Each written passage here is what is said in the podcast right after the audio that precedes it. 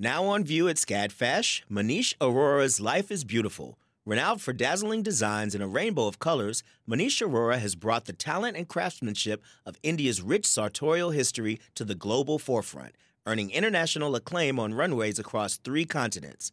Designing in India since the 1990s, Arora's glittering garments celebrate extravagant expressions of self through varied materials, techniques, and silhouettes in a triumphant union of Western and Eastern aesthetics adapted to today's multicultural society with a touch of humor. Find out more at scadfash.org.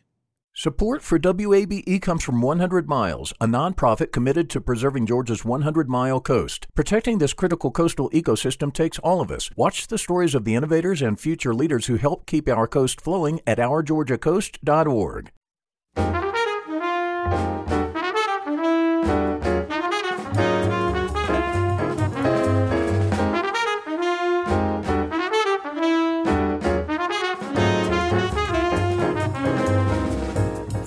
WABE in Atlanta, this is City Lights. I'm Lois Reitzes. Thank you for listening. The first play written by a black woman to be produced on Broadway was A Raisin in the Sun by Lorraine Hansberry. Her extraordinary life was documented in a film by Tracy Heather Strain, whom we'll hear later this hour. First, with her novel The Ex Talk, Rachel Lynn Solomon has written a love story. The object of that love is public radio. Other love themes in the Ex Talk include that of family, friends, dogs, and above all, romantic love. This book is also laugh out loud funny. I'm talking hilarious. The author joins us now via Zoom. Rachel Lynn Solomon, welcome to City Lights. Thank you so much for having me, Lois. I'm happy to be here. We meet Dominic Young in the first sentence of this story, as described by Shay Goldstein. Would you introduce the main characters of the Ex Talk? Absolutely. So Shay Goldstein is the point of view character, the main character, and she has been working as a producer at a Seattle public radio station since she was in college. And her whole life, she has wanted to work in public radio, even though in the past she thought she would grow up to become a host. That didn't quite work, work out. Um, but she's really used to being kind of the wonderkind. She started doing radio as an intern and then just worked her way up. And she's now a senior producer at age 29. And then on the other hand, you know, the flip side of that is Dominic, who is coming in fresh off a master's program in journalism. He's a bit younger than she is. Uh, he's never worked in radio. And within the first few months of starting at the station, he gets a chance to go on the air. And she is extremely jealous, extremely angry, um, but she also finds him extremely attractive. So, what to do from there? But, you know, it's a setup to um, kind of a classic enemies to lovers story uh, set against the backdrop of public radio. Dominic is serious about investigative journalism, exposing corruption in government, taking down corporations, helping to end bigotry. And far too often, Dominic mentions his elite journalism education at Northwestern, which you mentioned. How does he end up as a guest on Puget Sounds, the show Shay produces? So, at the very beginning, uh, the two of them are clashing because Dominic is using the sound booth that Shay has reserved every day at a certain time. Um, and she's just waiting for him to vacate the booth so that she can use it. Um, so that's just one fr- frustration on top of many. Um, but he is working on a breaking news story involving a mayor scandal um, and Shay works on a news talk show. She's a producer, and her news director tells her that she has to put him on the show. So not only is he getting to go on the air before she does, she has to completely disregard everything they already had planned for the day so that this guy she can't stand can go on the radio and talk about his reporting.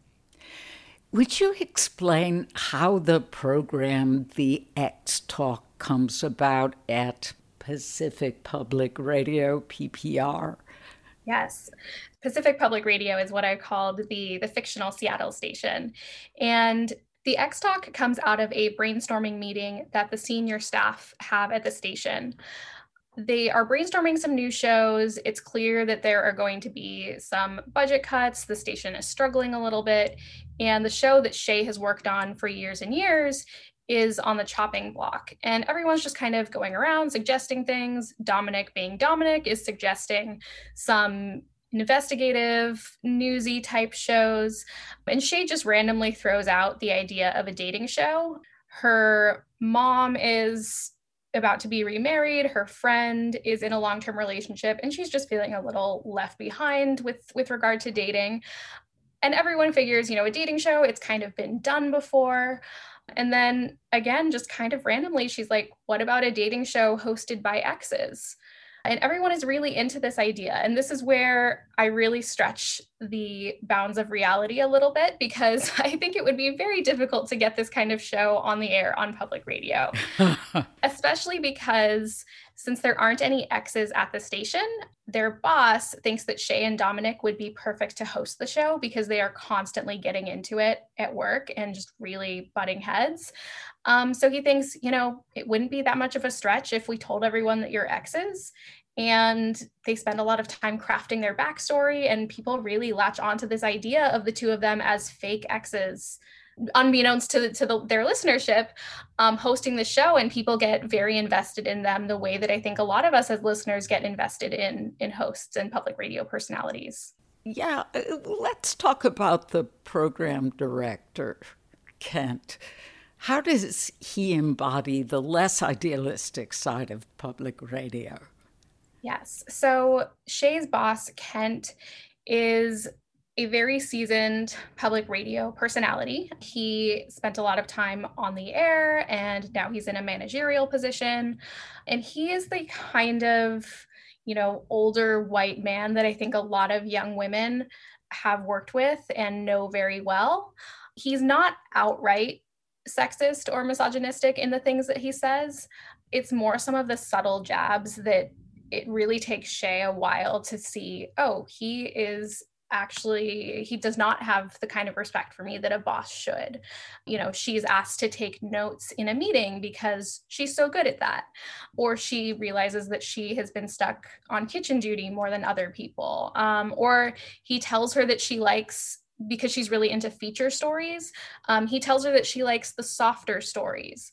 But I also think Kent is the kind of person who would never in a million years consider himself sexist. I think he really pats himself on the back for hiring women and people of color and does not at all um, see himself as part of the problem. And I, it was really important to me that he not be a hugely cartoonish villain because I think when you have those kinds of villains, they're harder for people to recognize.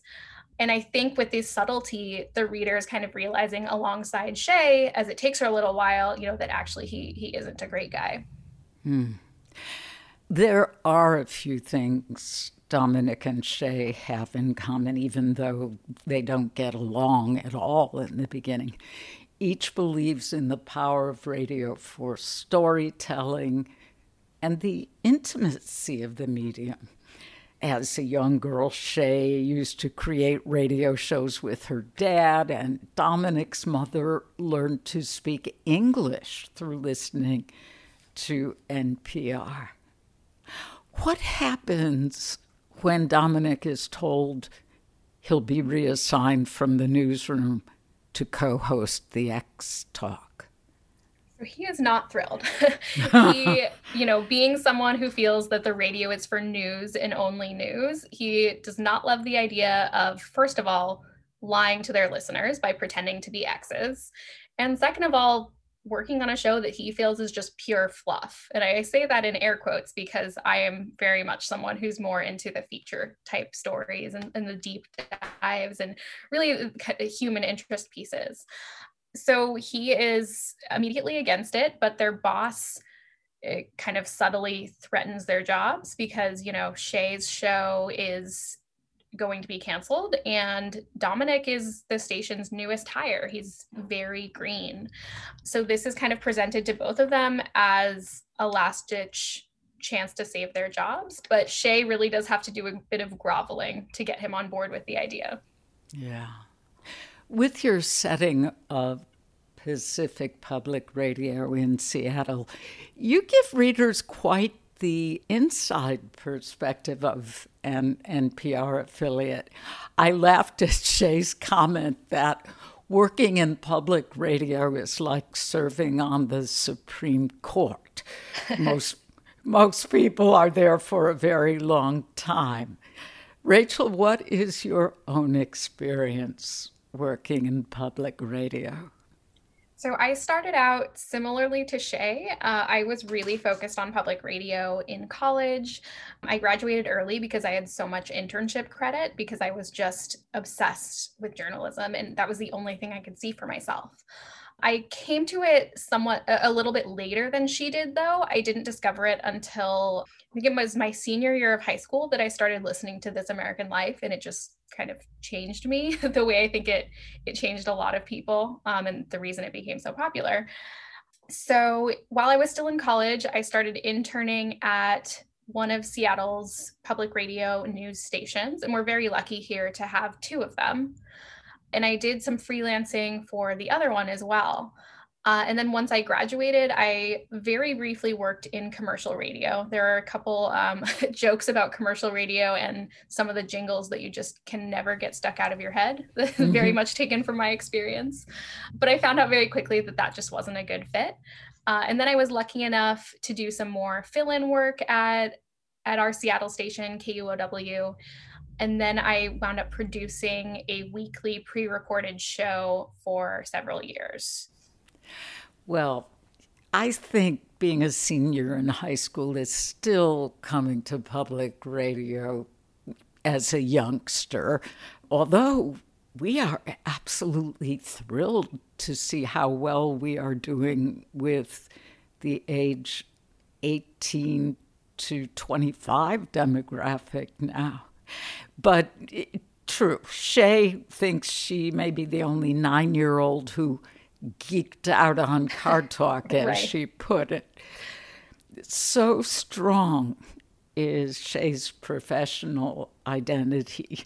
she, she realizes she can train her dog if she frames the situation as being the producer of his life. Would you talk about Steve? Definitely. So, Steve is a bit of a disaster dog, and he actually grew out of a joke that the main character's friend makes to her in the second chapter of the book. Um, so, like I said earlier, Shay's best friend and her mom are in long term relationships, and Shay is feeling a little left behind, a little lonely. Shay has also recently bought a house um, but it feels very empty and she doesn't quite know you know what to put in it or what work to do on it. It just feels like this marker of adulthood that she thought she had to have but it just doesn't feel quite right. So she's out to dinner with her friend and her friend or she tells her friend um you know do you want to come over after this? And her friend is like you know you can be alone in your house and if not get a dog. Um so I was like, oh, maybe I could have this just be a subplot about Shay learning how to care for a dog. So several chapters later, she goes to the Humane Society and she falls in love with this chaotic Chihuahua mix who is based off my own. He has an underbite and he's they don't want her to adopt him because he's been a difficult dog and he went home with another family but it didn't work out but she just falls in love with him. So yeah she takes him home and she sleeps on the couch that first night because he claims the bed. Uh, a chihuahua. Yes. But you know they, he's growling and she doesn't want to get too close and it takes her a while to become more confident with him. She actually hires a dog trainer that she used to have on her previous show. And I really liked the idea of showing someone learning to care for an animal animal as one of these like elements of adulthood that I don't think we see a lot of in fiction. There's a lot of focus on women starting families and, you know, do I want kids? Do I want to get married? But I hadn't really seen a plot that focused on rescuing a dog and how to care for that animal. Um, at least, at least not in in a romantic comedy. I, I know there are some, but um, one where it was, you know, a wouldn't say it's a significant subplot, but but it's there. And I just liked how it shows some of her growth as an adult and her becoming more confident and sure of herself. His name is distinguished. Where does the middle name Rogers come from?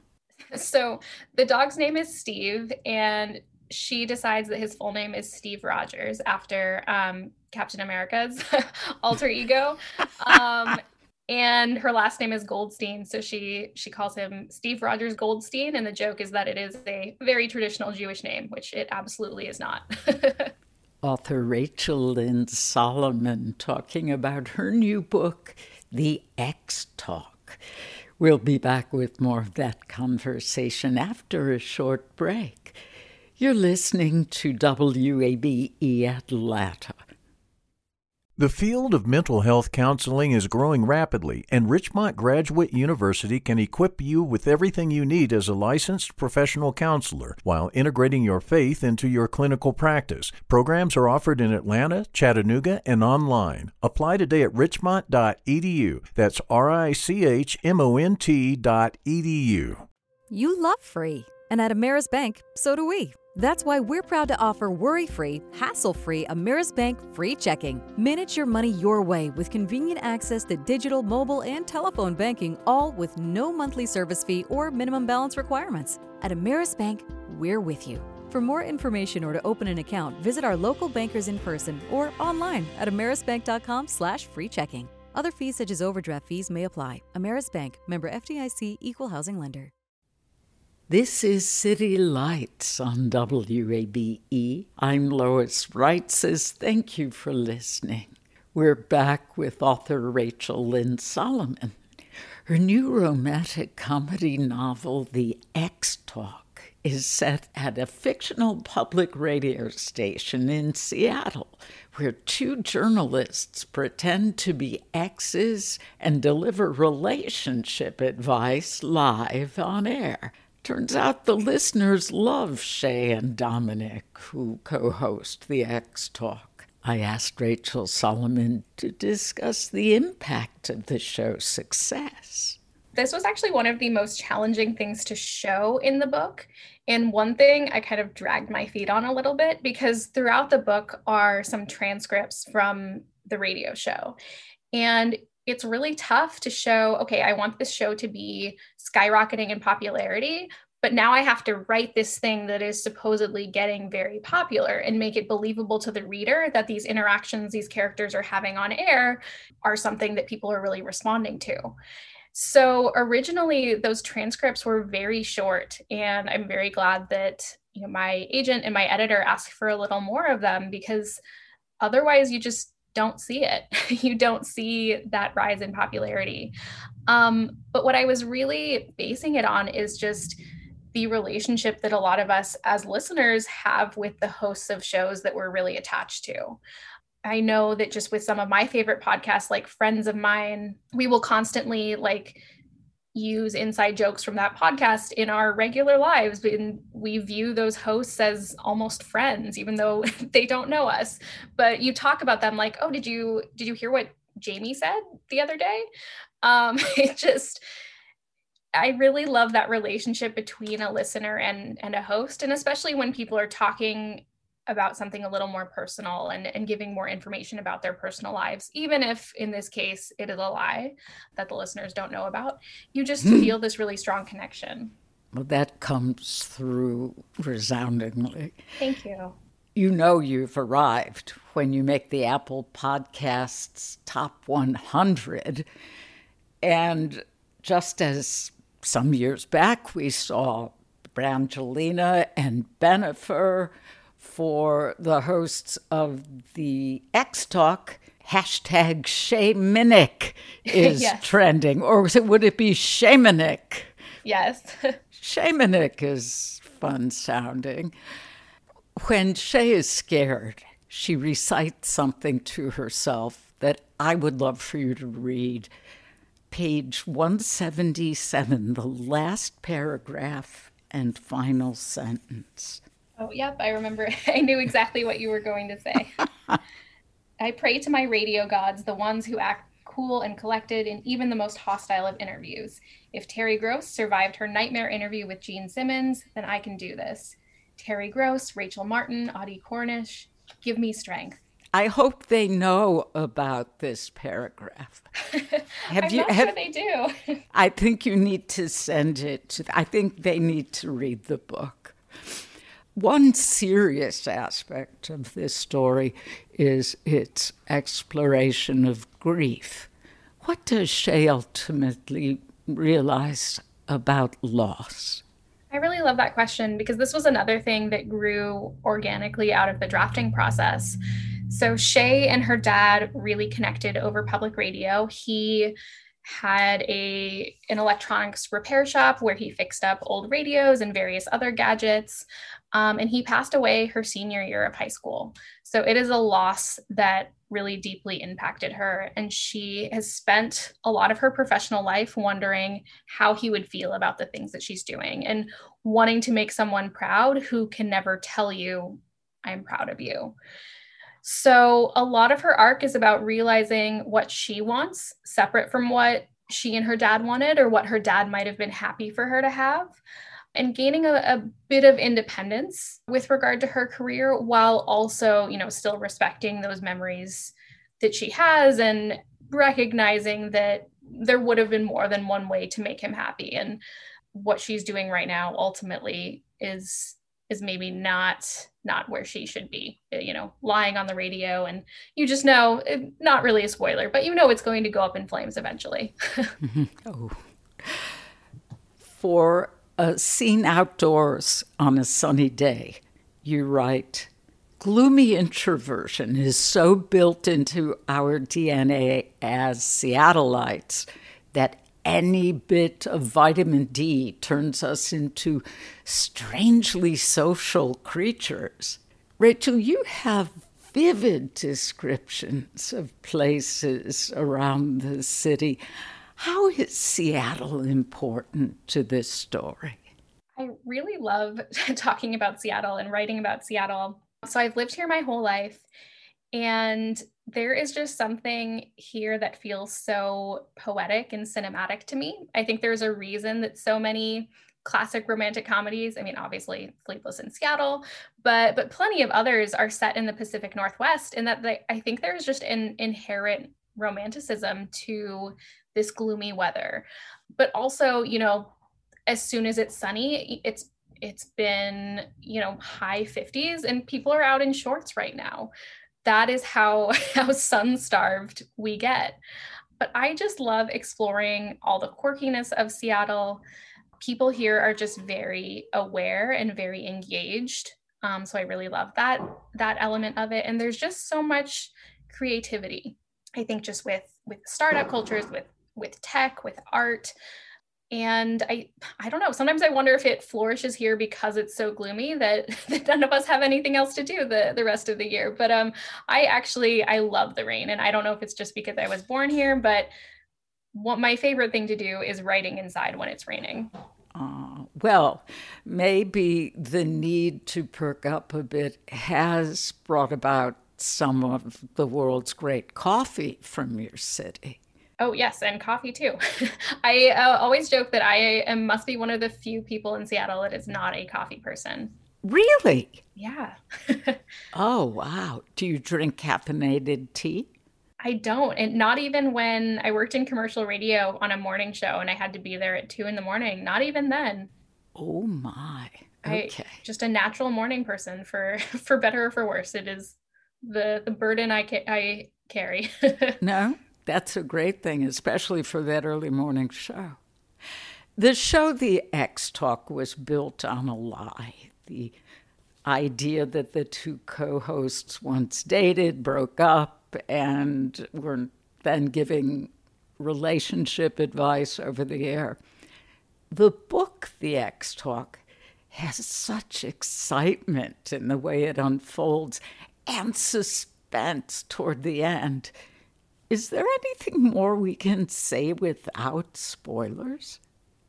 Yeah, I mean, I guess I could say, you know, everything kind of culminates in a big podcasting festival that that Shay and Dominic go to toward the end of the book.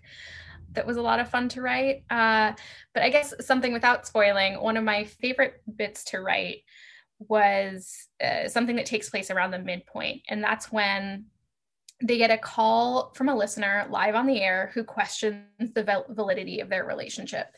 Uh, they have found something online that indicates maybe they weren't actually dating the way that they said they were. So Shay and Dominic's boss books an Airbnb for them um, on an island in the Pacific Northwest and tells them to spend the weekend together and not to come back until they know everything about each other. And I just love taking two people who have a lot of complicated feelings for each other and putting them in a confined space and seeing what happens. So that was a lot of fun. Well, it was a lot of fun to read too. Thank you. Shay has socks with the design of a fish holding a microphone beneath the words Ira Bass. Do such public radio socks exist? Oh my gosh, I am not sure. I would be surprised if they didn't. so maybe if not, I need to make some. I, you know, I think sometimes I write my way up to a pun just so I can, just so I can entertain myself. But uh, they've got to be out there somewhere. I think those would make a fabulous pledge. Thank you. You need to contact This American Life. I have so enjoyed talking with you and really delighted in reading this book. Rachel Solomon, thank you very much. Thank you so much, Lois. This was really wonderful former public radio producer and author Rachel Lynn Solomon. Her new novel is The Ex Talk. In her book, I move a lot, and that's okay. Chermaine Perry Knights teaches children how to cope and deal with rapid change and relocating. City Lights producer Summer Evans spoke with the author about writing her first children's book and how it reflected her own childhood. I grew up in the military. I was born at one station. A couple of weeks later, we shipped out to another one. Several weeks after that, we moved overseas. So um, I moved every year or two or three years growing up in the military. And I said, I really want to talk about our experience because I don't see us represented in books as much.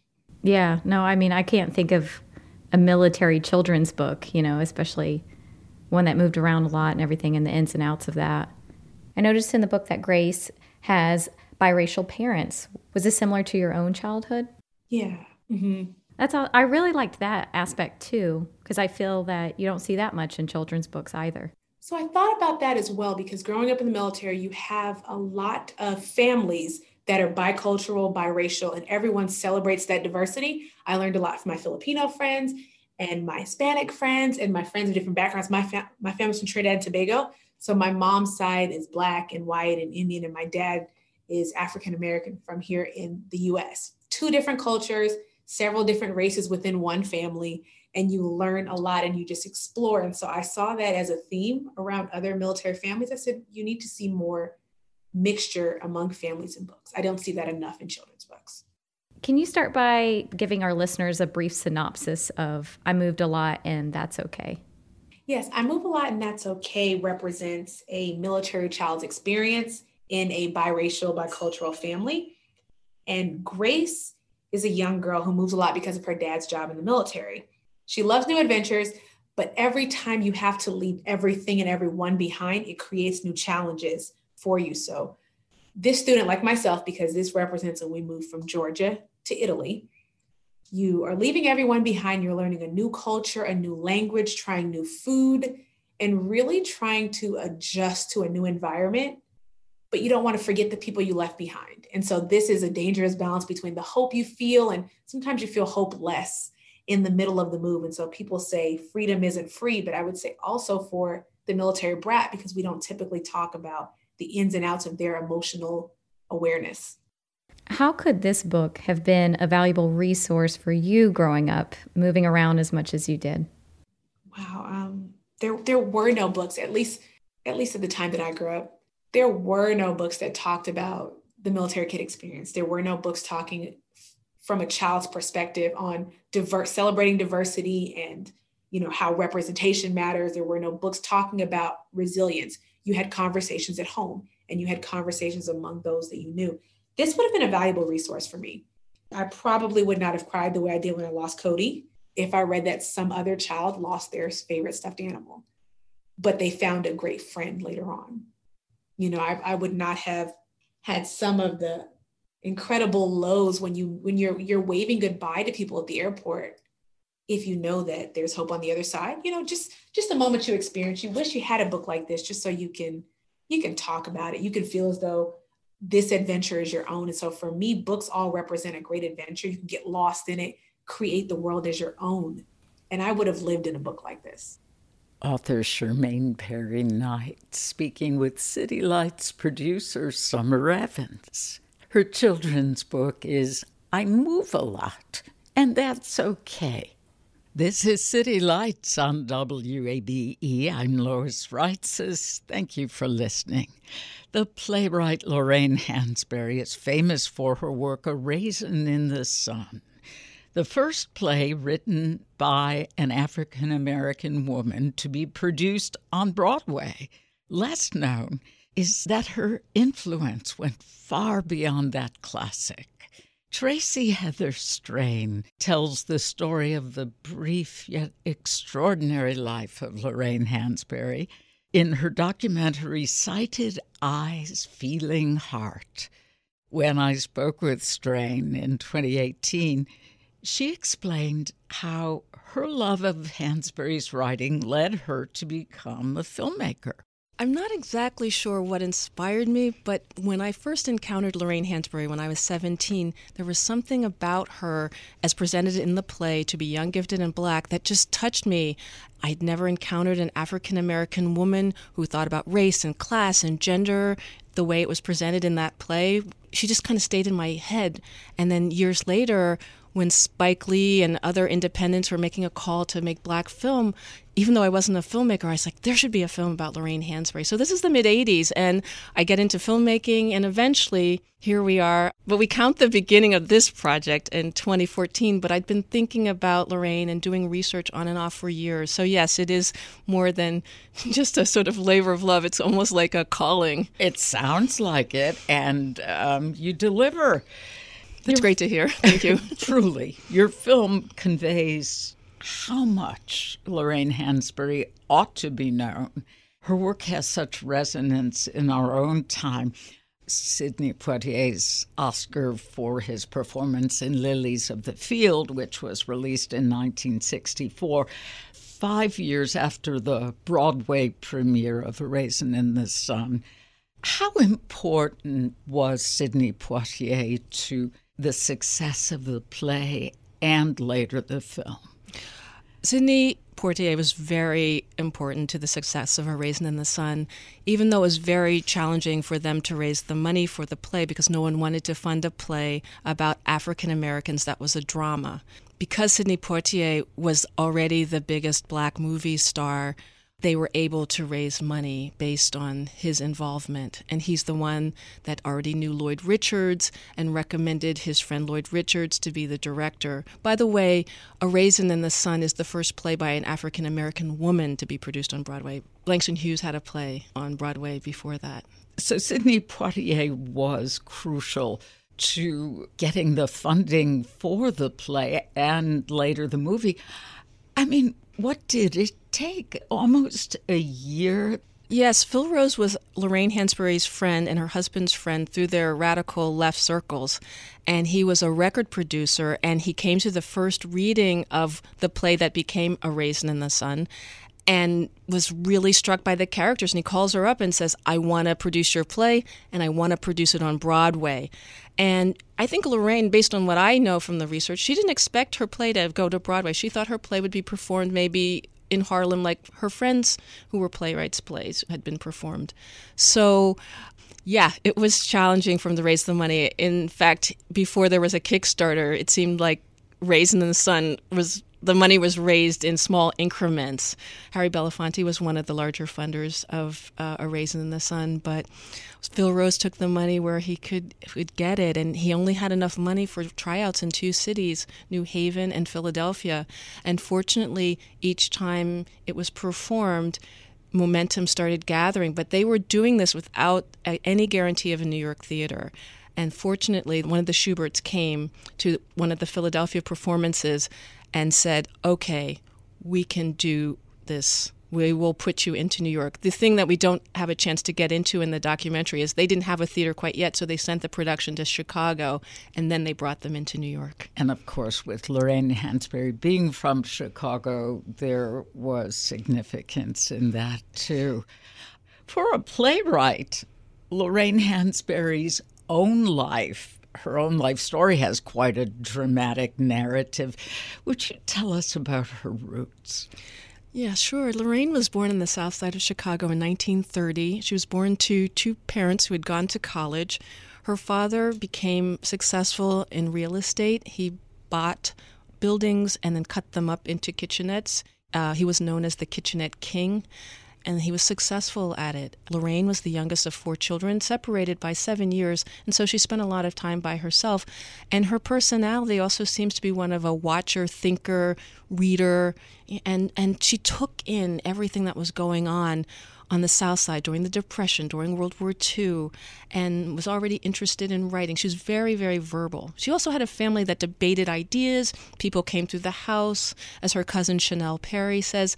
They listened to these people talk, and they were also a very race conscious family in the sense that they felt like it was their duty because they had were given much to do things to help change the fortunes of other African Americans. And one of the major things they were involved in is trying to open up more homes for African Americans because most everyone was segregated in the south side of Chicago. Indeed. And so here she's from this well educated, well to do family. But that didn't protect her from racism. And she had a transformative, shocking experience as a little girl. Yes, when she was seven years old, her family, as part of a test case, moved to an all white street and they were she and her sister were sitting on the porch and a mob came and the they had like a family bodyguard got them inside the house but someone threw a brick and the brick or piece of mortar almost hit Lorraine and it was a traumatic thing that stayed with her. And the original ending of a, what became a Raisin in the Sun actually ended with the family moving out into the white neighborhood with a mob coming. So you can tell that you know it really resonated with her. It was a, it was a, quite an emotional event for her. And, and, and such a little girl and of course, sadly, countless families have to explain this sort of mentality to innocent children we have this very refined, super intellectual person in the form of Lorraine Hansberry who believes in the power of art and theater in particular to take on social issues. And it's all the more remarkable, I think, that Hansberry wanted to portray the struggles of working class Negroes. She was very radical in her politics. And because of her politics on the left, and she had been a you know a member of the Communist Party for a period of time, you know the class analysis, the working class people were part of what she was focused on. She felt like it's from the people who were the working class that were going to change society. And so while you know she's from this sort of talented 10th kind of family, she felt the working people, men and women, were the ones who really were going to make and had to make the change for a new world order in a in a certain way. Yes. So, in addition to depicting the everyday concerns of working class black people, what was extraordinary about her treatment of the characters in Raisin?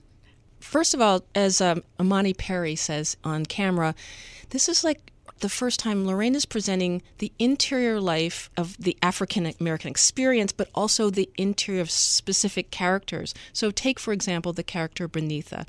Beneatha is a character based on her own self. She said, I was making fun of my 22 year old self. And, um, you know, so the college girl trying a lot of different things wants to be something in the world. She wants to be a doctor and is, has this choice between two young men in her life and and so they represent you know one guy represents the kind of boy from a family similar to her own you know well off and then she has the african student revolutionary you know as the other suitor and so these are things that I think Hansberry had to encounter and wrestle with her, herself. So Beneatha's trying to make these kinds of choices and find her way. So you have that, but then you have this larger experience of you know African Americans people have all different aspirations and interests and goals and she tries to present a, a range of experiences. The mother, she came up to Chicago as part of the Great Migration. That's one story right there. That's an important story in the American story.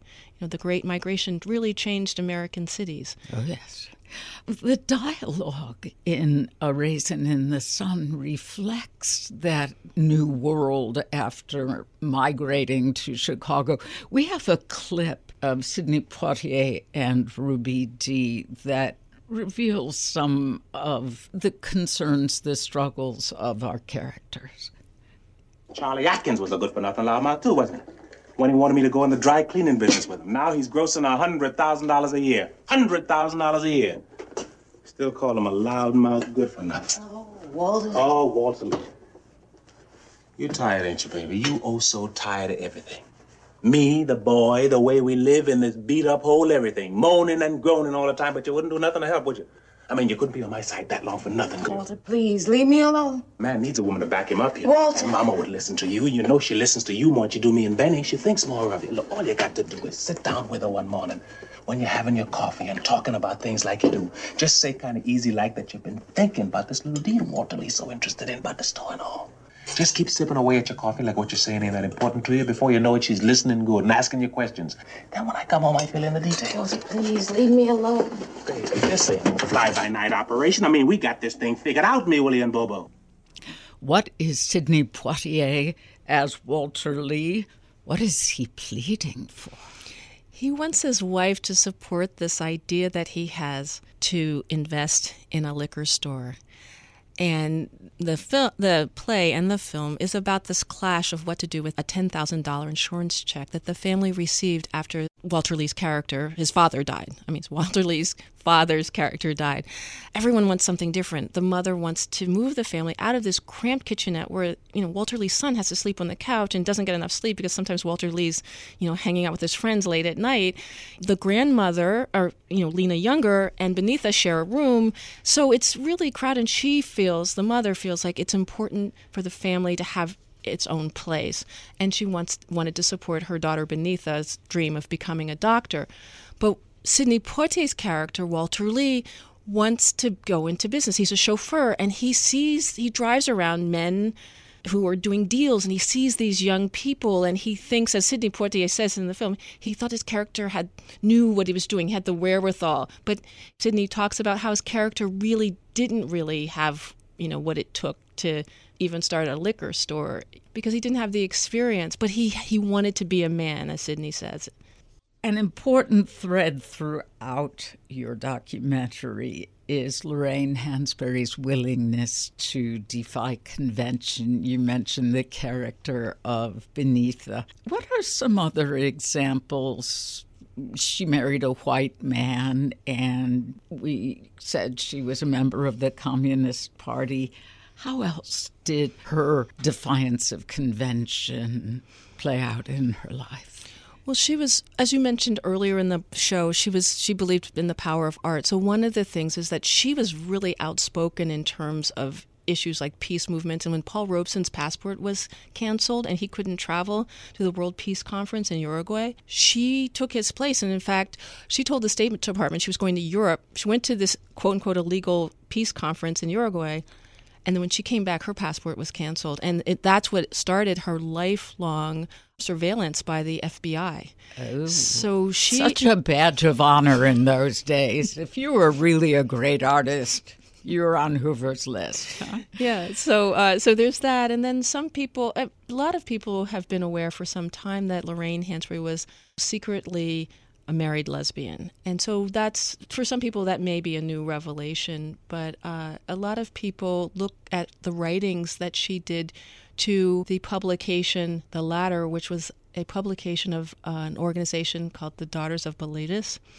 and uh, she, she, like everything she did she wrestled with ideas and analyzed it and she was analyzing being a married lesbian and and issues related to being homosexual. So like again like everything else it wasn't just light. She really wanted to like examine things and she had ideas about this and that and looked forward to society changing. Remained on very good terms with her husband. They were great friends. Yes, they were. We have her quoted in the documentary. Um, she said, Bob and I have been, Bob being Robert Nemiroff, have been getting divorced for years, but we remain the closest of friends, I suppose. So uh, he, if you look in her papers, you see that he took care of things, he interacted with her, he produced her second and last play to premiere on Broadway while she was still alive called The Sign in Sidney Brustein's Window. So, yes, he was trying to, you know, he was making things happen. They didn't get divorced until early 1964. He went and got a Mexican divorce because in New York you couldn't just get a divorce very easily. But no one knew until she died that they had been divorced for almost a year. Well, in fact, he it was Robert Nemiroff who knew about her cancer before she did. Yes. In fact, a lot of people knew about her cancer before she did. We did research on this and and we talked with a lot of people and my parents are born in the 30s and my in-laws also and so everyone confirmed back then people didn't often did not tell you that you had cancer. I don't know if anyone saw Mad Men, but when Betty got cancer, they called her husband in. They did tell her, but it, it was handled very differently. And we even found research to confirm that in that time period, in the 60s, doctors did not often tell their patients that they had cancer. So it's hard to know if she would have made different choices had she known. But we are fortunate that Burt D'Lugoff, who was her friend and her tenant, you know, said I was one of the people who made the decision not to tell her he was a physician in addressing her activism in the film. You brought out very young upon moving to New York after two years of college at the University of Wisconsin. She moved to New York to write for Freedom, which was a publication Paul Robeson founded, mm-hmm. wasn't it? Yes, yeah. Um, shortly after she moved to New York for what she described as an education of another kind, she joined the staff at Freedom first as a typist and sort of, you know, entry level person, did a lot of different things. And then but she also started writing and moved up very quickly. She was surrounded by artists and activists, including Paul Robeson, who was an internationally famous singer, actor, Athlete. activist. Yeah, he was. He was. He wanted. He had a law degree, you know, and, and he expected. He wanted to be a lawyer, but because of discrimination, he he couldn't get uh, you know the kind of job that was commensurate with his his education. So imagine just being in a, a newspaper with Paul Robeson and then you have Du Bois working nearby, who also believed in the power of art and artists to change things. Alice Childress is working there, who had, was an actress who had been in Anna Lucasta on Broadway. She was writing plays and things. And there's all these other women, men as well, but there was also a lot of women working at Freedom who were involved not just in journalism and writing articles, but they were activists as well. And so it was kind of a training ground. I like to think of Hansberry getting her 10,000 hours in as an activist early on, starting with her childhood with these parents that were activists, and then kind of moving at Wisconsin, she was involved in the Young Progressives of America. She was the president her second year, and she worked on the Wallace, Henry Wallace campaign. And then she goes to New York, and it's kind of like a new education, but then decides that the way she wants to reach people is through the theater, and so she she leaves freedom. She leaves freedom because she believes that there is this power in theater to not only address social issues, but to show us how we might tackle them, overcome them. It was disheartening to discover her frustration with Bobby Kennedy that you bring out toward the end of the film. There's a way that even with Lorraine Hansberry, there's a mythology about who she was. You know, if you're not armed with all of the information, and uh, like with any historical figure, over time more things come out. But we think of Bobby Kennedy in sort of this period, like oh, he's down with all all these rights for people and the Yeah. poor, but he was someplace else before he became that Bobby Kennedy. And in the middle of the Birmingham civil rights campaign, he was not at the place that we know of him now of someone really caring about all these But these he was already Attorney General. He was, yeah, he was attorney general, but in, in some ways he was more concerned about, you know, law and order and not having violence than in some ways about the actual civil rights issues. And so Lorraine and the other people who joined James Baldwin at this meeting at the in the Kennedy family apartment in New York were very frustrated because it was almost like he could not hear them. They were speaking and he couldn't hear what they were saying. And it was very frustrating. And in fact he brought up something about you know his family came from Ireland and look you know what they've done. And Not quite the and you know. Baldwin's saying something like we've been here longer and you know there's reasons that things haven't progressed. And you have to remember this is 1963 we haven't passed the voting rights you know there's a lot of stuff that hasn't happened a lot of people still couldn't vote in the south and and that's what they were protesting and and so it's it was really interesting to think about that meeting and realize that here you have this woman who's really verbal, is interested in communicating, and she has this opportunity almost to speak to the most powerful person Yeah. on the planet, right? And he can't hear her.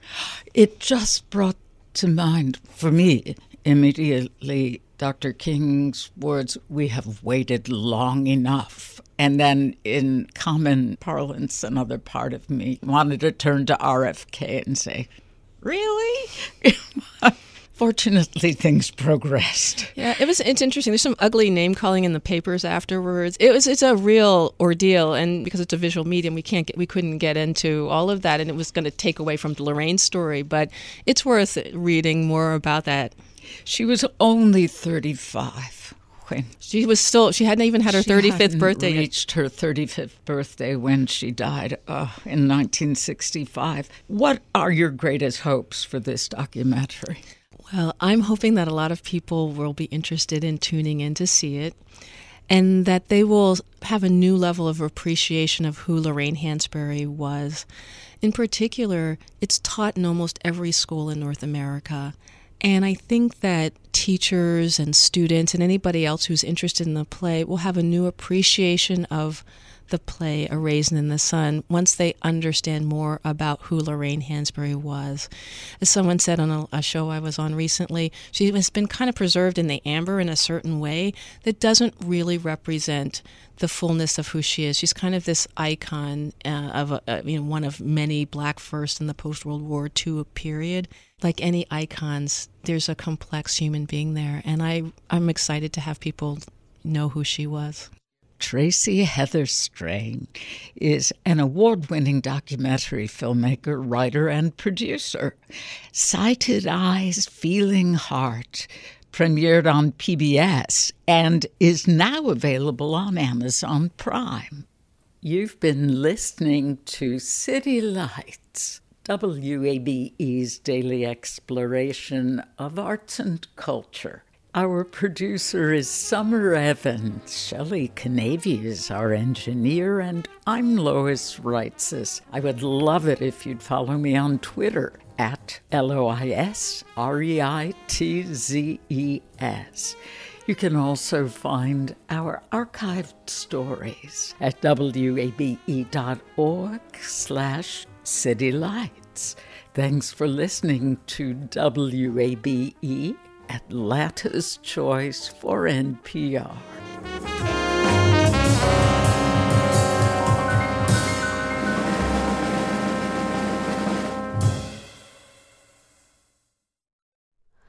Hi, it's Terry Gross, the host of Fresh Air. We bring you in depth, long form interviews with actors, directors, musicians, authors, journalists, and more. Listen to our Peabody Award winning Fresh Air podcast from WHYY and NPR. The world is full of mysteries. Are ghosts real? Is that yogurt expired? Hey, the unknown can be scary, but when you donate to WABE, you know where your money is going. Your gift supports the journalism that keeps you informed and the programs that pull back the curtain on complicated stories. Help us make the world less mysterious. Become a member now. Go online to wabe.org/donate and thanks.